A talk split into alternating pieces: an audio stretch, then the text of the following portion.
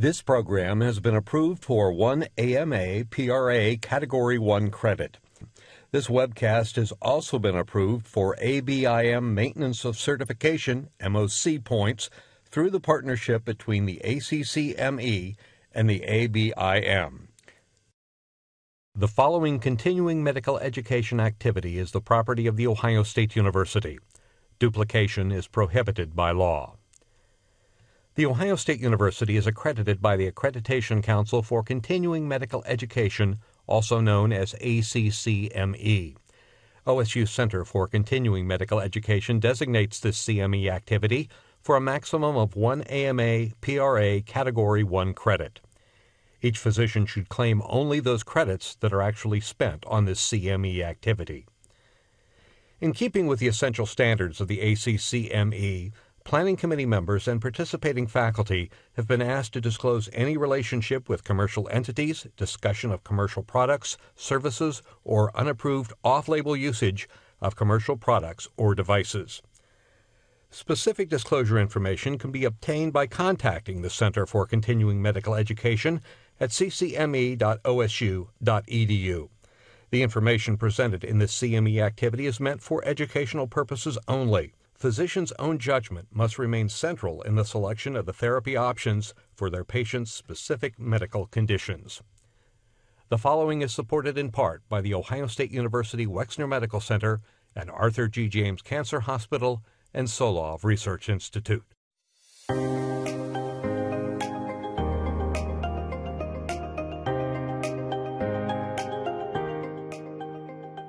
Updates in the management of prediabetes and type 2 diabetes. That's today's presentation with the following distinguished faculty from the Ohio State University Wexner Medical Center and Arthur G. James Cancer Hospital and Solove Research Institute. And now, our medical editor and moderator, Dr. Jing Jing Mao. Diabetes and prediabetes are an astronomically large problem over worldwide. In the United States alone, there are 96 million people with prediabetes. That's one in three adults. And even more shocking is that 80% of these individuals with prediabetes do not even know they have it. Prediabetes is not just a risk factor for type 2 diabetes, it carries its own increased risk of heart disease, stroke, and death. And diabetes is the eighth leading cause of death in the United States. The latest CDC data shows 37 million Americans suffer from type 2 diabetes. That's now 11% of the adult population. That rate has exploded over the past two decades, and the costs are staggering. In a 2017 economic study, the estimated medical cost for diabetes and its related complications was over $327 billion a year. That figure has undoubtedly increased over the past five years. The International Diabetes Federation estimates that there are 537 million individuals with diabetes worldwide, and that's not even counting the patients that go undiagnosed. In the United States, we estimate a third of eligible patients are not even screened for diabetes. Even with screening, there is a gigantic care gap in prediabetes diagnosis and treatment. Those of us in primary care are really at the forefront of diabetes and prediabetes care. With 11% of our population now affected by diabetes, every healthcare worker must become comfortable with both the care and the treatment of these patients. So, today, to help me discuss the updates in the prevention and treatment of diabetes, I've invited my colleague, Jennifer Sabatino, who is a doctor of pharmacy and a practicing clinical pharmacist at Ohio State University, and one whom I've worked with for many years to help care for my patients, including those with diabetes. Today, we will cover the basics and the updates over the past half decade or so, including both non pharmacologic and pharmacologic treatment options. Now, before we dive in, I wanted to remind you to send us your questions. We'll be use, uh, you can use that Ask a Question button on the bottom right hand corner of the webcast player. Please also check out our website, ccme.osu.edu, where you can find all of our webcasts, including recent ones like the medical treatment of obesity, a common comorbid condition to diabetes. You can also find subscription information, our slides, and our post tests on our website. Today, I'll be taking us through the epidemiology and the definitions for prediabetes and diabetes. And then I will discuss the treatment for prediabetes as well as the non pharmacologic treatment options for type 2 diabetes. Before I will hand things off to my colleague Jen. Jen has lectured about novel diabetic therapeutics before, so I'm very excited to share her knowledge with our audience.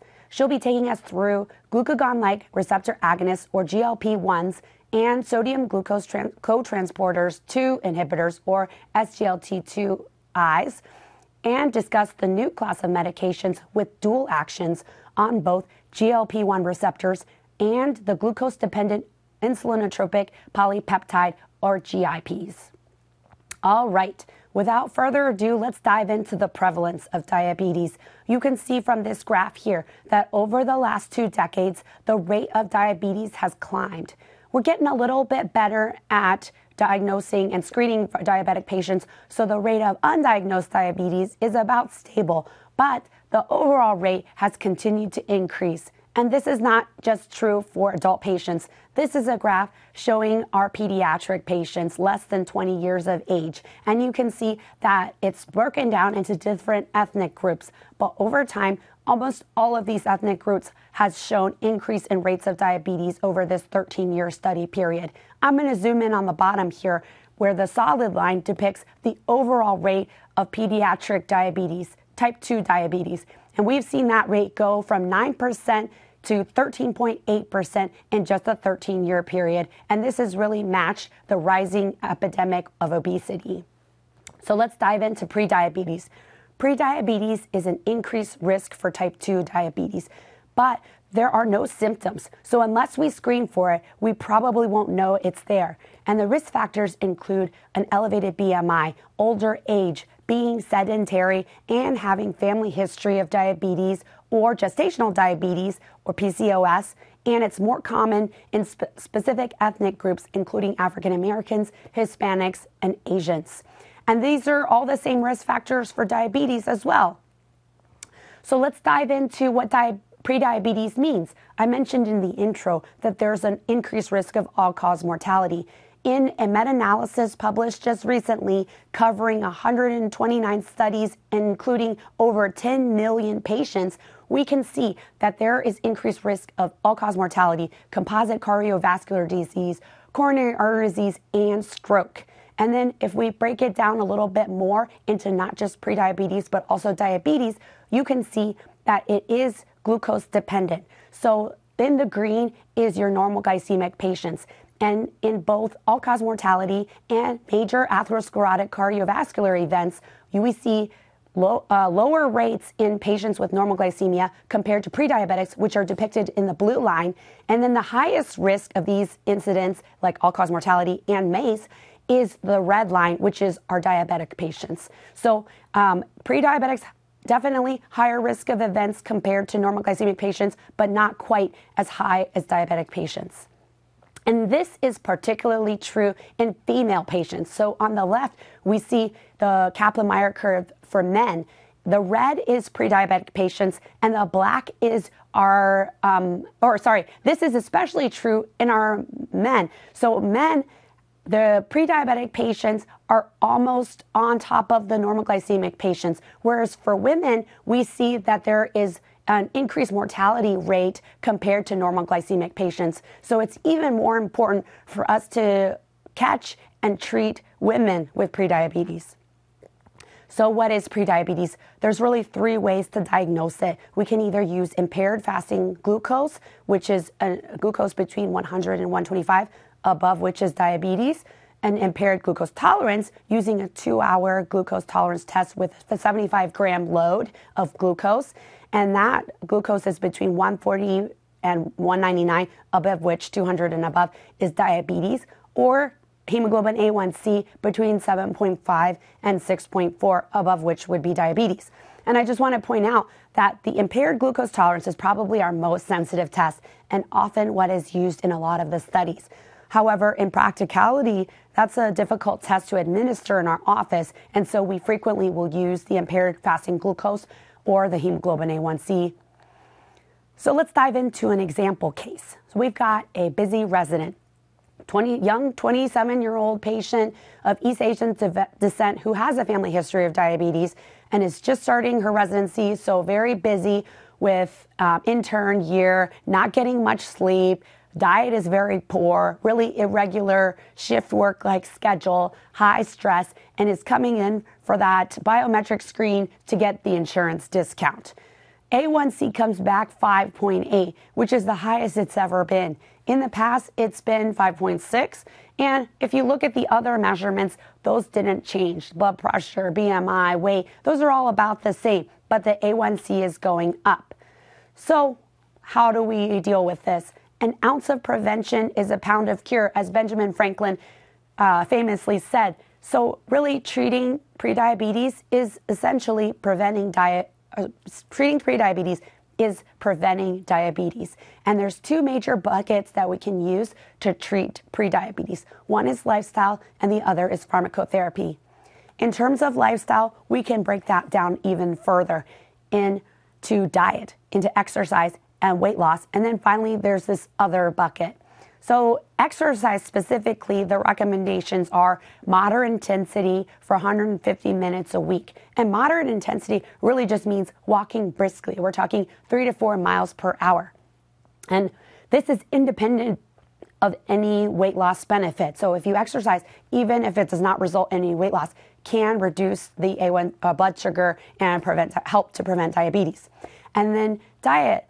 This is um, kind of a broad topic, and sometimes people need to be referred to a dietitian to help them examine it more in depth.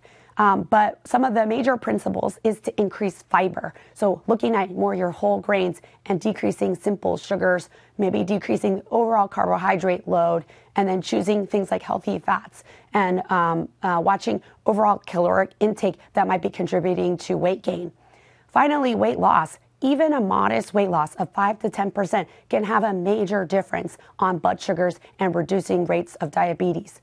And then on the more extreme end of things, if a patient has a lot of weight to lose, then we may need to consider bariatric surgery, and I'll go into that in more depth. On the other bucket, there are uh, a variety of other things that can increase stress levels, decrease their patient's abilities to lose weight, decrease ability to eat healthy, those are things like mental health disease. We know that people with higher depression rate or people with depression have worse health outcomes, including worse diabetic, diabetic metrics. And so, in getting their depression under control, helping them to get good sleep, helping them with smoking cessation is going to help them prevent diabetes. And if they have diabetes, prevent it from becoming even more severe. All right, so um, now, specifically with lifestyle, there are a few things that you can recommend. A comprehensive lifestyle program would include behavior modification, dietary counseling, physical activity counseling, smoking cessation, all built into it. And for example, the CDC has diabetes prevention programs that have been scientifically proven in the studies to reduce risk of developing type 2 diabetes by 58%. And these are usually covered by Medicare. And in the Medicare population, so you're 65 years old and above patients, it's even more effective. It is um, 75, 71% effective at decreasing the risk of developing type 2 diabetes. So, in your older patients, I would definitely recommend and offer a referral to a diabetes prevention program. This program includes everything in the comprehensive lifestyle program, plus curriculum, uh, a structured curriculum, a lifestyle coach, and a support group to help maintain the benefits. Um, but what about pharmacotherapy? Well, there's a ton of medications that we use to treat diabetes, but what can we use for pre-diabetes? There's only one that has ex- been extensively studied that has FDA approval, and that's the biguanides. So that's metformin. That's the only biguanide really that we use. And um, this is particularly helpful in our younger patients, so less than 60. Um, also, patients with gestational diabetes seem to have better benefit, and if they're overweight, BMI above 35.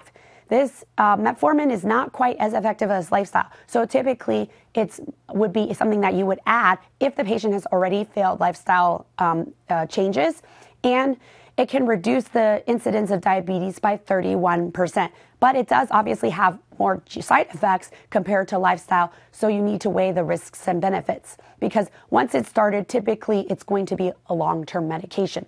So, in the graph on the right, you can see that in a study published in the New England Journal of Medicine, the bottom line is your lifestyle.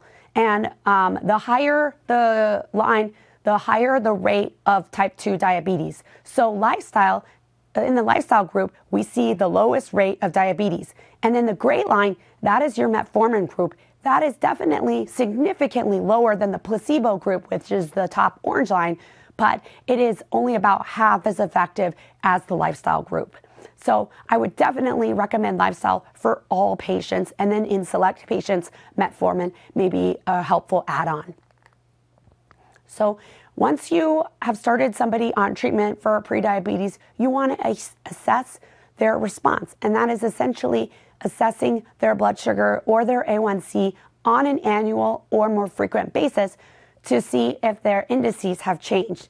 And if their indices have stayed stable or have reduced, then your treatments are working. If they're increasing, then you may need to start stepping up therapy. And just to summarize, lifestyle double as effective as pharmacotherapy, but pharmacotherapy certainly has a role and newer medications are in the process of being studied. So more to come on that. Going back to our case of the busy resident. She makes some lifestyle changes is getting a little bit further along in residency, is able to sleep a little bit more, is less busy and able to cook, eat healthy, start to exercise a little bit. and we see it and change in the A1C down to 5.4. And good news is, using those same methods, she is able to maintain those benefits over time. And you can see the peak A1C in the red arrow and then a sustained decline over time. So, Let's talk briefly about gestational diabetes because this is something that I'm really passionate about. Gestational diabetes is the number one risk factor for development of type 2 diabetes. Only a quarter of pre-diabetics will go on to develop diabetes, but half of gestational diabetics go on to develop diabetes. And gestational diabetes is very common. And it's associated with risks to both the mom and the baby, and not just short term risks, but also long term risks. I'm not going to go through this whole list here, but as you can see, it can be um, have increased rates of birth defects, premature delivery, stillbirths, and miscarriages. And then in the long term, both moms and babies have long term risks, including higher rates of diabetes, higher for both mom and baby, higher rates of childhood obesity, worse neurodevelopmental outcomes for the child, and increased risk of cardiovascular disease for moms. So let's dive in to the treatment for diabetes.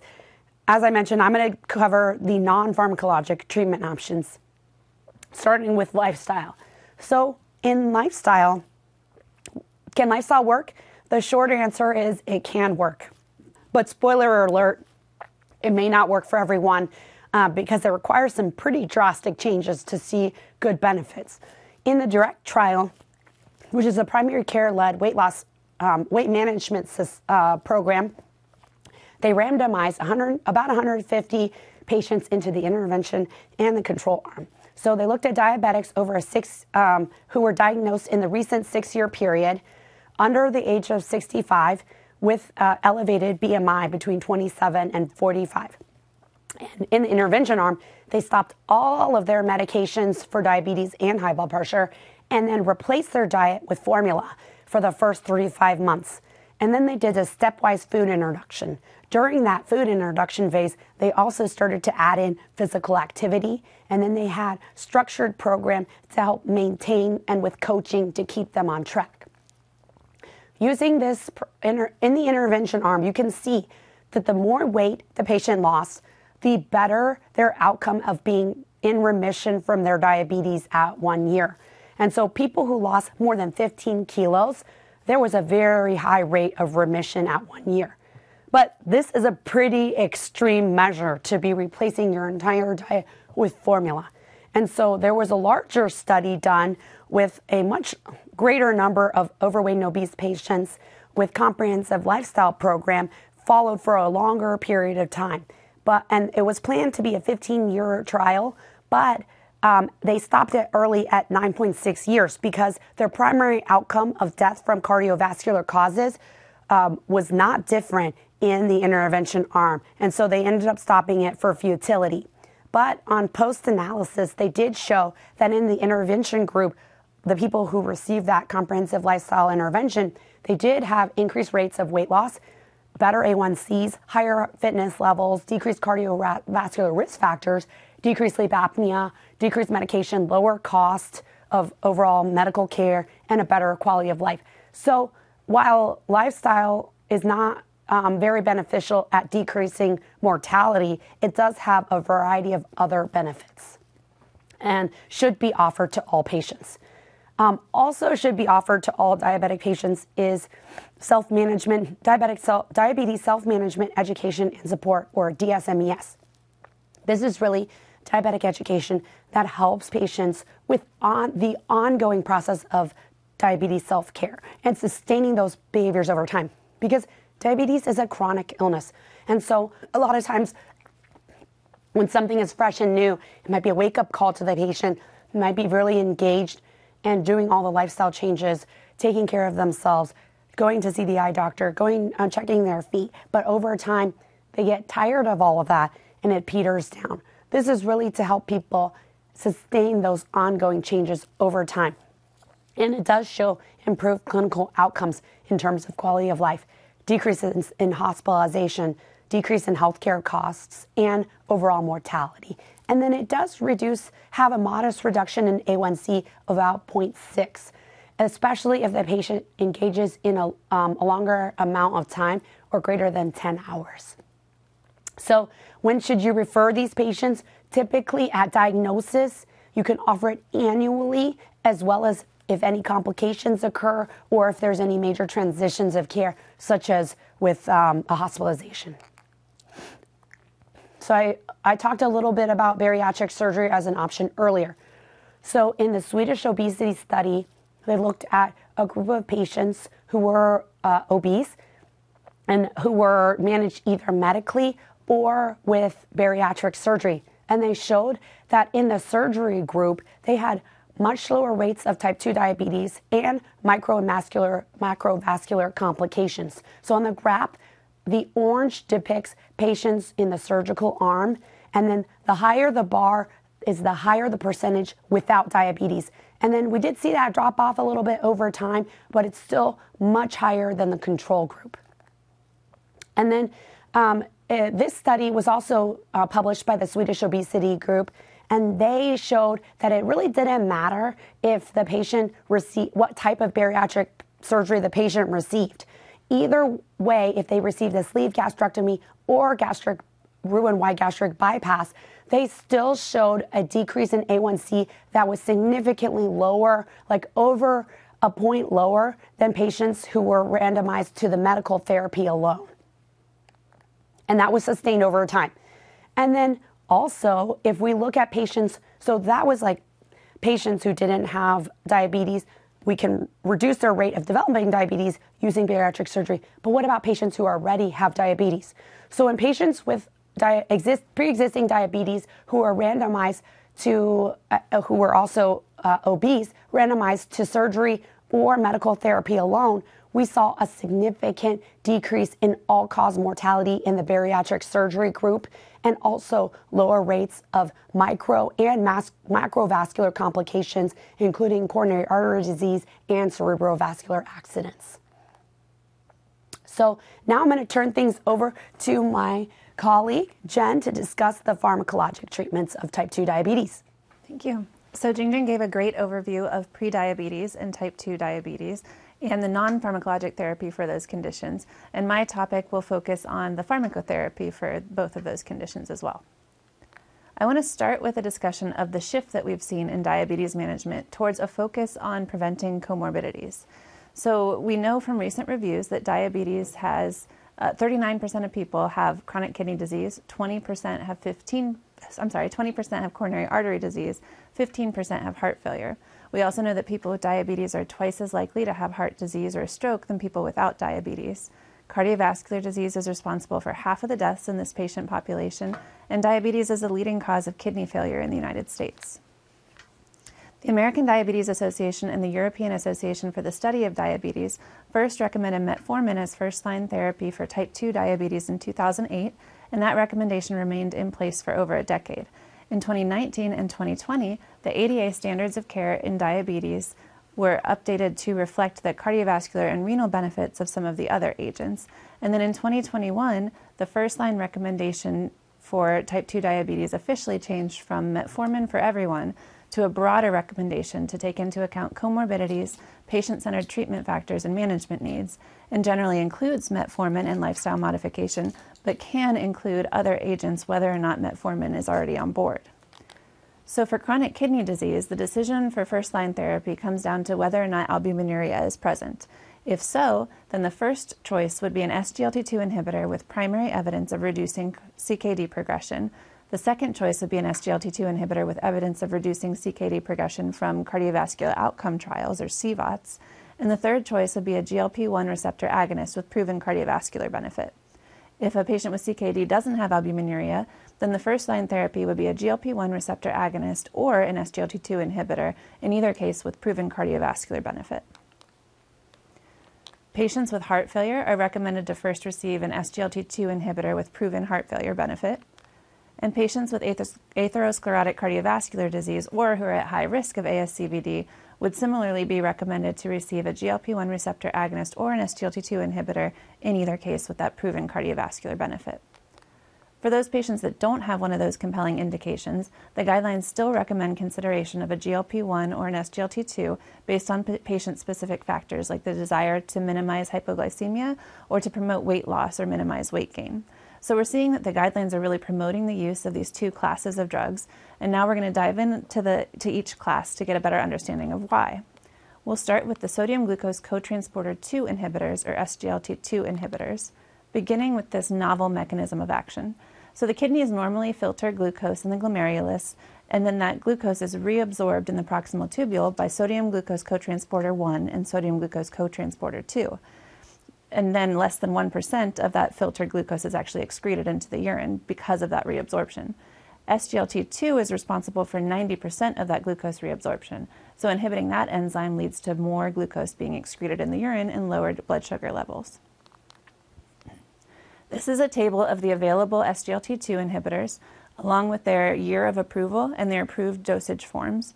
in the next couple columns, you can see their percent A1C lowering and weight lowering at each of those doses when used as monotherapy. So we can see that as a class, they can lower A1C by 0.5 to 1.2% and can lower weight by 1.9 to 3.7 kilograms. And then on the far column, you can see the cost of the medications as they all remain brand name only, so the cost is relatively high. This table summarizes the outcomes from those cardiovascular outcome trials. Uh, we'll focus on the impact on MACE, or the major atherosclerotic cardiovascular events, which includes the composite of cardiovascular death, hospitalizations for heart failure, and ischemic stroke. But we've also included the cardiovascular death outcomes and the heart failure hospitalization outcomes in the table. The first two studies, CANVAS and Declare TIMI 58, included patients who had diabetes who had cardiovascular disease or had multiple risk factors for cardiovascular disease. Canagliflozin demonstrated a 14% reduction in MACE. Dapagliflozin in the Declare TIMI trial did not show a significant reduction in MACE, but did show a 17% reduction in cardiovascular death and a 27% reduction in heart failure hospitalization. The next two trials, EMPA-REG Outcome and VERTIS-CV, included patients who had diabetes and had a diagnosis of cardiovascular disease. Empagliflozin showed a 14% reduction in MACE outcomes, but ertugliflozin did not show a significant reduction in MACE outcomes or cardiovascular death, but did show a reduction in heart failure hospitalization of 30%. The individual studies weren't powered to detect differences between groups, but a meta analysis of the first three studies found that patients who had ASCVD had a 14% reduction in MACE outcomes, but those who didn't and just had those cardiovascular risk factors did not have a significant reduction in the MACE outcomes. we did see a 23% relative rid- risk reduction in both cardiovascular death and heart failure hospitalizations, independent of whether they had a diagnosis of ASCVD or heart failure. So the benefits on those major cardiovascular events occur mostly in people who have ASCVD, whereas the benefits for cardiovascular death and heart failure hospitalization was independent of a previous diagnosis. We have two studies that give primary evidence for um, efficacy in heart failure with reduced ejection fraction. These included patients who had New York Heart Association class 2, 3, or 4 with an ejection fraction less than or equal to 40, with or without diabetes, and with an elevated proBNP. The DAPA heart failure trial included a composite outcome of both heart failure hospitalization and urgent visits requiring an intravenous therapy or mechanical or surgical intervention for heart failure, as well as cardiovascular death in their primary composite outcome and it demonstrated that dapagliflozin reduced the risk of that outcome by 26% with a number needed to treat of 20. The Emperor Reduced trial looked at a composite of just heart failure hospitalizations and cardiovascular death and showed that empagliflozin reduced that rate by 25% with a number needed to treat of 19. Similarly, we have now two studies that show primary outcomes for heart failure with preser- preserved ejection fraction. So, New York Heart Association class 2, 3, or 4 with an ejection fraction greater than 40 with and without diabetes, but with an elevated proBNP. And the very recently published DELIVER trial for dapagliflozin showed an 18% reduction in that composite outcome of heart failure of hospitalization, urgent visits for heart failure, or cardiovascular death, with a number needed to treat of 32. The Emperor Preserve trial had shown a reduction in the primary composite outcome of heart failure hospitalization or cardiovascular death that was 21%, with a number needed to treat of 31 we have some renal outcomes from the cardiovascular outcome trials where they had a pre specified composite renal endpoint and you can see that each trial varied a little bit in their what their actual composite renal endpoint involved but canagliflozin, dapagliflozin, and empagliflozin all demonstrated a significant reduction in their pre-specified renal endpoint, whereas ertugliflozin and VERTIS CV did not show a significant effect on the renal endpoint. Then we have two studies that show primary renal outcomes. The Credence trial for canagliflozin studied patients that had type 2 diabetes and CKD with macroalbuminuria on an ACE inhibitor or an ARB and found that canagliflozin reduced that composite renal endpoint by 30% with a number needed to treat of 22. DAPA CKD included patients with CKD with macroalbuminuria with or without diabetes or with or without an ACE inhibitor or ARB though two thirds of the patients had diabetes and 98% were on an ACE inhibitor or an ARB. And in that study, dapagliflozin lowered that composite renal endpoint by 39% with a number needed to treat of 19. So Jingjing mentioned that other medications than metformin have been studied for prediabetes but aren't currently recommended. This article refers to a pooled analysis of the DAPA CKD and DAPA HF trials that showed that dapagliflozin had a non significant reduction in onset of new diabetes during the studies. In this analysis of the DAPA heart failure trial, we can see that patients with uh, prediabetes were shown to develop diabetes in 7.1% of the placebo group compared to 4.9% in the dapagliflozin group. Dapagliflozin also showed a slowed rate of progression to diabetes and a slight reduced A1C of 0.04%. So these relatively small benefits seen have to be weighed against the adverse effects that can occur with these medications and their cost. This table illustrates the different in, uh, labeled indications for each of the agents and the recommended dosing for each as well. So canagliflozin is approved for type 2 diabetes, cardiovascular risk reduction in diabetes in patients with cardiovascular disease, and renal risk reduction in type 2 diabetes with diabetic kidney disease and macroalbuminuria, all at the same doses. If you jump down to empagliflozin, you can see that that's approved for type 2 diabetes and cardiovascular risk reduction in diabetes with cardiovascular disease, and then is uniquely approved for both heart failure with reduced and preserved ejection fraction, but that the dosage that is recommended in those indications is slightly different than the other. And then jumping back up to dapagliflozin, they're approved for type 2 diabetes and cardiovascular risk reduction in diabetes with cardiovascular disease, uniquely for CKD independent of diabetes, and currently only approved for heart failure with reduced ejection fraction, although that recently published DELIVER trial may support an approval for heart failure with preserved ejection fraction in the future. And then ertugliflozin, which as we saw didn't show a lot of benefit in those compelling indications, is right now only approved for type 2 diabetes. This table illustrates the fairly complicated renal dosing that varies by each of these indications and also by the EGFR cutoff. So it's always good to kind of reference these cutoffs when you're dealing with someone who has a reduced kidney function. You'll notice that the GFR cutoff for the diabetes indications is slightly higher, and that's just because as GFR declines, the kidneys aren't filtering as much glucose, so the effect of these medications based on their mechanism of action is not as strong. Um, and then all of the SGLT2 inhibitors are contraindicated in hemodialysis. The SGLT2 inhibitors can cause genital mycotic infections and urinary tract infections. So, people who are especially prone to those conditions may not be the best candidates for using the SGLT2 inhibitors. We can also see some increased thirst and increased urination with their use, and they are associated with a small blood pressure lowering of, on average, 1.4 to 3.4 over 0.6 to 2 millimeters of mercury. Hypoglycemia is rare with the use of the SGLT2 inhibitors, but that risk can increase if you're adding it to a sulfonylurea or insulin. So it's sometimes beneficial to reduce the doses of those agents when you're adding on. Cases of ketoacidosis have been reported with use of the SGLT2 inhibitors, and often in patients whose glucose is normal or only slightly elevated. It's usually uh, brought on by a metabolically stressful event like a surgery or an MI uh, or a prolonged period of fasting. Um, and people who are insulin deficient are more prone to develop the ketoacidosis associated with the SGLT2 inhibitors. Because of their osmotic diuretic effect, volume depletion can occur, which can lead to dehydration and hypotension. So, patients who are even more at risk for those conditions, like those with CKD, elderly patients, or people who are already on a diuretic, should be counseled that if they experience a period of fluid loss, that they should hold their doses of their SGLT2 inhibitors to prevent these complications. The evidence for increased risk of lower limb amput- amputation is conflicting.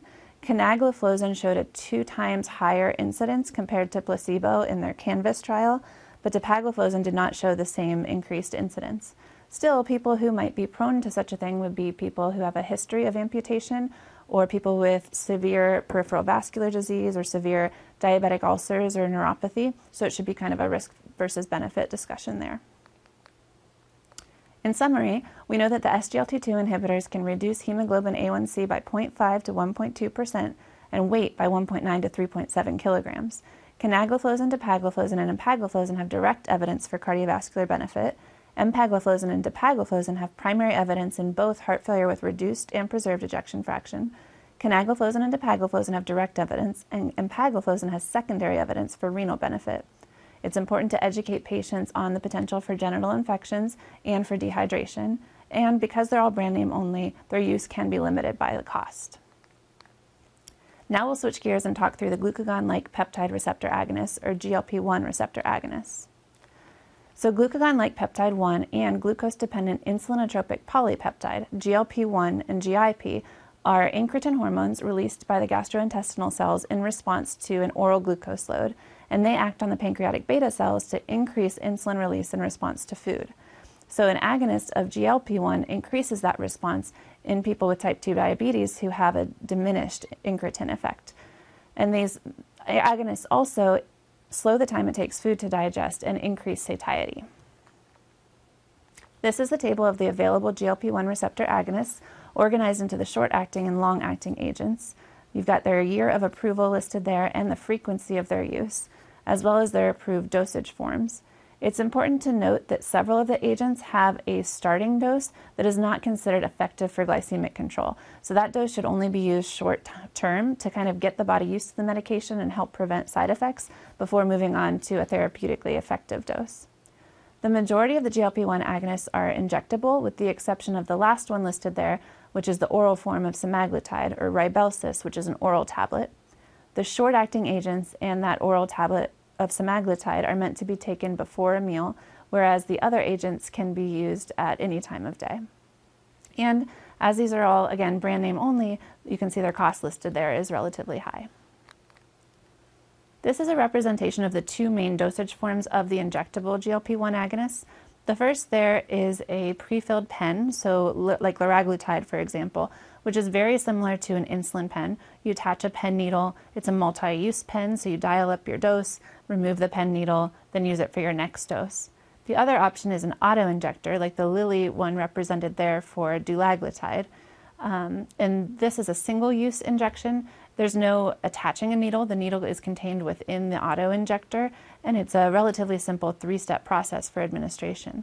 So I've found that if you're trying to um, talk to a patient about maybe adding on one of these beneficial medications and their barrier is a fear of needles or discomfort with injections, then bringing in one of these as a demonstration device and letting them see how simple it is, how it's all contained within, and they don't really have to be exposed to the needle except for the actual injection can help facilitate that discussion. This table summarizes the phase three efficacy studies of each of the agents when they're added to metformin. So we can see that at the highest doses of each of the agents, the A1C lowering potential is 0.7 to 2.2%, and the weight loss potential is 2.3 to 6.9 kilograms. This is a representation of the within class differences from head to head comparisons of the GLP 1 agonists.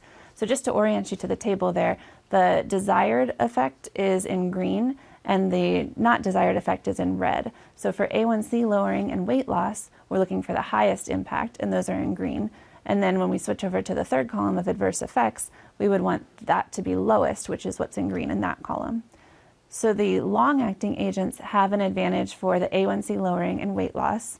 And then the short acting agents, as well as the injectable form of semaglutide, have the highest incidence of adverse effects. This table summarizes the outcomes of the cardiovascular outcome trials for the GLP 1 agonists. Um, and just to be very brief with it and not go into quite as much depth, depth as we did with the SGLT2s for the sake of time, we'll focus on the MACE outcomes. So we can see that lixisenatide in the ELIXA trial did not show a significant reduction in MACE outcomes, so no cardiovascular benefit noted there in the table. But liraglutide, dulaglutide, and semaglutide all have a green check mark because they significantly reduced the MACE outcomes in their studies. They also showed a significant reduction in new onset persistent macroalbuminuria, so they have some renal benefit that was demonstrated in those trials as well. In the EXSCEL trial, exenatide reduced the rate of MACE, but not significantly. And the oral form of semaglutide in the Pioneer 6 study similarly reduced the incidence of MACE, but not significantly. However, there is a new trial called SOUL, which is ongoing, and it's evaluating oral semaglutide again for um, efficacy and for cardiovascular outcomes and they are recruiting 9,000 patients, following them for up to five years. And they include patients with diabetes as well as other conditions like CKD and cardiovascular disease, and they're powered for superiority. Similarly to the SGLT2s, GLP 1 agonists do have some evidence for use in prediabetes. In a 2010 study, exenatide was compared to placebo along with lifestyle interventions and this was done in patients with obesity and without diabetes with either normal, impaired glucose tolerance, or impaired fasting glucose. Weight loss was more significant with exenatide than with placebo, and 77% of patients in the exenatide group who had IGT or IFG at baseline achieved normal glucose tolerance at 24 weeks, compared to only 56% in the placebo group. Nausea and diarrhea were more common in the exenatide group than the placebo group. This 2017 study of liraglutide for safety and efficacy in weight loss included uh, patients with prediabetes and followed them for up to 172 weeks. And this graph represents the Kaplan Meier estimates of the proportion of diagnosis of diabetes in the two groups, which you can see was much higher with placebo than with liraglutide. And then most recently in 2021, the STEP 1 trial that evaluated semaglutide for weight loss included a pre-specified endpoint where they followed patients with prediabetes and found that 84.1% in the semaglutide group compared to 47.8% in the placebo group achieved normal glycemia by the end of the trial. So we have some evidence of benefit with these agents, but what we don't have is a comparison between GLP-1 agonists and lifestyle interventions to know whether GLP-1 agonists are as effective at affecting the other components of metabolic sy- syndrome like hypertension and hyperlipidemia the way lifestyle intervention does. The most common adverse effects with the GLP 1 agonists are GI related, so nausea, vomiting, diarrhea, bloating, and abdominal pain. These tend to be dose related and occur when first starting the medication or increasing the dose, and are more common with the short acting agents. It's an important counseling point to make sure people are limiting their portion sizes, especially of foods that are high in carbohydrates and fats. Injection site reactions can occur. They're most common with the exenatide forms. And again, similar to the SGLT2 inhibitors, the risk of hypoglycemia with just the GLP 1s is rare, but when you're adding to insulin or sulfonylurea, it can occur, so you may want to reduce the dose of those agents. Because of those side effects, it can be common to have to switch from one agent to another. And this article provides guidance on the approximately equivalent dosages, although it was released before some of the higher doses of dulaglutide and semaglutide were approved. So you'd have to kind of extrapolate to figure out what would be equivalent for those doses. Patients with severe GI disorders, including severe gastroparesis, were excluded from the trial, so we don't have a lot of data in that population, but there's potential that those conditions could worsen with use of the GLP 1s. There have also been cases of pancreatitis reported with use of GLP 1 agonists. So, people who have a history of pancreatitis should be monitored very closely if you're going to use these agents. And of course, we should stop the GLP 1 if pancreatitis were to occur. Thyroid cancer was shown in rodent studies of the GLP 1 agonist, but not in humans. But people who have a history of medullary thyroid cancer or multiple endocrine neoplasia type 2A or 2B should not start on these medications because they're already at a higher risk for developing that thyroid cancer. Uh, diabetic retinopathy that worsened was seen in some of the studies of the GLP-1 agonists. So for semaglutide, liraglutide, and dulaglutide, although it was only significant for semaglutide. But we've also seen worsening diabetic retinopathy with studies that included adding insulin.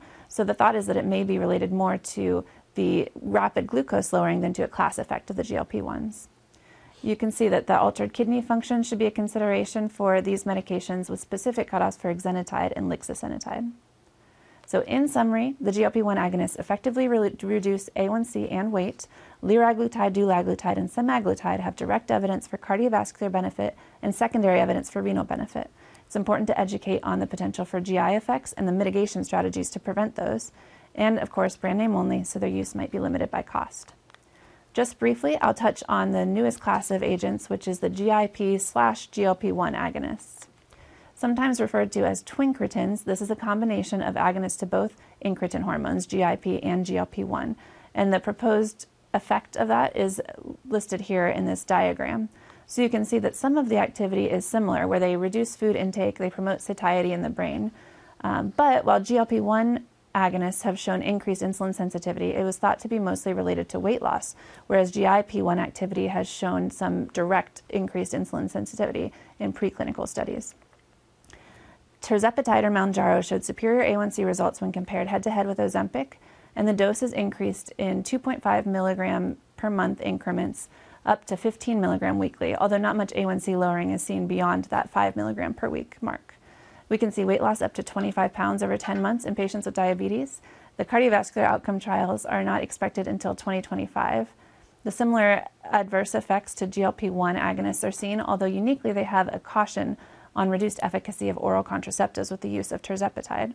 And of course, brand name only and brand new, so very expensive. But it's still exciting to see a new agent be approved for use in diabetes, and in this case, a new class of drugs entirely. Well, Jen, that was a fabulous discussion of all the medications, and the tables are, I think, wonderfully helpful to help select between the agents with the different costs and the different effects on cardiovascular, renal disease, et cetera. Um, before we end our talk, I do want to cover a little bit about disparities in diabetes because unfortunately they're marked. So let's talk about ethnic disparities first. I mentioned that there are ethnic groups that have higher rates of diabetes, and this really includes the American Indians, Hispanics, non Hispanic Asians, non Hispanic blacks. And then you can see the lowest rate of diabetes is in non Hispanic whites. And in certain populations, you can see almost a doubling effect. This is also true in pediatrics.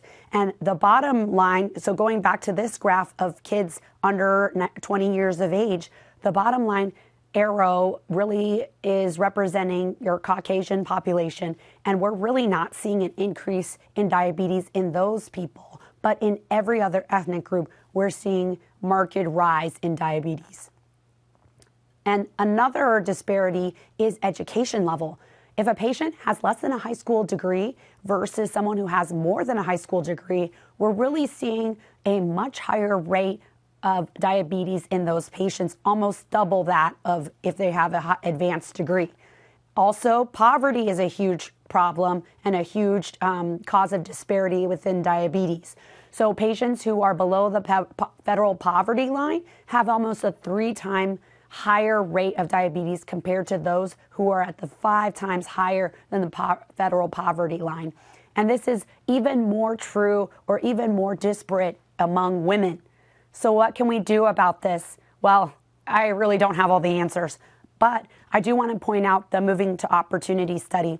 This is, was a, this was a trial sponsored by the um, Human Health and Human Services that looked at almost 4,500 low income families, and they randomized patients in five metropolitan areas who qualified for public housing into three different groups. There was the control arm, the group who received their Section 8 housing voucher, and then a group who not only received the voucher, but also counseling to move specifically to a low poverty level uh, neighborhood, defined as having less than 10% poverty level.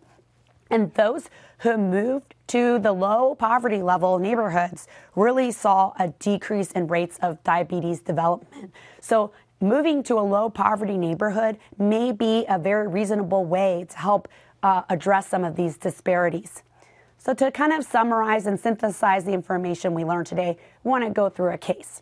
We have a um, kind of middle aged white male with high blood pressure and autoimmune hepatitis, also has obesity, who is coming in for preventative health screening. And on that screen, his A1C is 9.9, glucose is 229. So, we um, unfortunately, he doesn't have any diabetes, but he is on high dose steroids to treat his hepatitis. So, we diagnose him with steroid induced diabetes. And what's the next step in management? Lifestyle, metformin, insulin, GLP 1, or SGLT 2? Well, the answer is really more than one. Uh, lifestyle, but in this case, we started the patient on insulin because he has steroid induced diabetes, and we think that with a rapid steroid taper, he may be able to come off of the insulin. And he also had some insurance limitations, so cost was a factor. But a couple months later, he's now off steroids, but he's still on insulin. So we recheck his measurements in six months, and we see that his A1C has come down to 6.5. Yay. But unfortunately, that BMI has been increasing despite regular exercise and improved diet.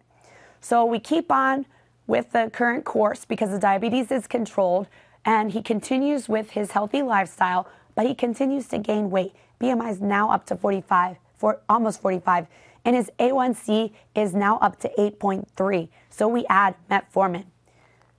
In addition to metformin and insulin, what is the next step? A, lifestyle or start um, GLP-1, start SGLT2, start a DPP-4, start sulfonylurea, or increase the insulin. In this situation, we chose to start a GLP 1 receptor agonist and also referred the patient to uh, co management with a clinical pharmacist. And over time, we were able to titrate up the GLP as long, along with reinforce diabetes management and self care. And through those efforts, he lost 30 pounds, got his BMI down to 41, now completely off insulin, and that A1C is now controlled at 6.3. So now that we've gone through all that, Jen, one of the most frequent patients that I get asked by my patients is can they treat their diabetes naturally? For example, are there any supplements they can take that actually have been proven benefits to help lower blood sugars? So the short answer is no. Um, often supplements lack the robust data needed to support their advertised claims. Some, like cinnamon, have conflicting evidence. So they have small studies that show some eh, blood sugar lowering and small studies that show no blood sugar lowering at all, but they don't have studies that show a sustained impact on hemoglobin A1C or diabetic outcomes. Um, the other thing to keep in mind is that the public tends to think that supplements are safe to add to their regimen without medical advice because they're available when really they're not FDA regulated. So I know I've had a patient who chose to start a supplement, the main ingredient was cinnamon, and he did see some blood sugar lowering that wasn't otherwise explained, but it also had several other ingredients, which supplements often do, and those ingredients interacted pretty significantly with his warfarin, so we had to recommend that he discontinue. So, would use of a supplement always have such a significant risk associated? Not necessarily, but there's always a risk, and the benefit is pretty low based on the evidence that we have, not to mention the cost of the supplements. Mm-hmm. Okay. And then, does treating prediabetes or preventing diabetes have a mortality benefit? That's a great question, and one that we don't have very robust data on. You know, I had presented that the prediabetes does have risk factors for higher mortality compared to normal glycemia, but there aren't a lot of studies looking at if you're treating prediabetes, if that will lower your mortality. There was a study that was just published last year in 2021, came out of Michigan, and it was a retrospective chart review looking at patients with prediabetes and comparing them with patients with normal glycemia. And in that study, what they showed is patients with prediabetes who normalized their indices had lower um, uh, all cause mortality and lower MACE rates of MACE compared to patients who did not lower their indices, continue to be pre diabetic, or um, went on to develop diabetes, but were not quite as low as the patients who were normal glycemic. So I think this is an area that needs more study, but so far the evidence is pointing to there is a benefit to preventing or to, to treating prediabetes. And then we know, obviously, that diabetes carries an even higher risk. And so preventing diabetes is certainly a worthwhile endeavor. All right, last question. You know, I, I had mentioned GDM is super common and it's a super high risk for developing type 2 diabetes. So, can we start using some of these new therapies like GLP 1s and SGLT 2s for patients who are pregnant or lactating? So, this is another area where more evidence is needed. We don't have human studies in pregnancy. We do have some evidence from animal studies that show adverse effects on development. So, for now, we don't recommend use of SGLT2 inhibitors or GLP 1s in pregnancy. And we also don't have data that shows whether these medications transfer to breast milk, so they're not recommended for use in lactation. Perfect. To close out our discussion today, we want to finish with a few, few key points. First, Prediabetes is extremely common and underdiagnosed. It carries increased risk for all cause mortality, cardiovascular disease, and stroke. And type 2 diabetes is a largely preventable illness, with comprehensive lifestyle change still being the most effective method of prevention. Jen? Type 2 diabetes is a deadly and costly disease, though modern therapies can be effective at not only controlling it, but decreasing comorbidities. Thanks for joining us today. Don't forget to get your CME credit and your MOC points by taking our post test on the website ccme.osu.edu. Next week, we're off for the winter holidays, but we'll be right back before the new year with a webcast on the social determinants of health with Dr. Kelly Grannon. I hope you have a wonderful holiday. That's all for today. Thank you for tuning in and farewell until next time.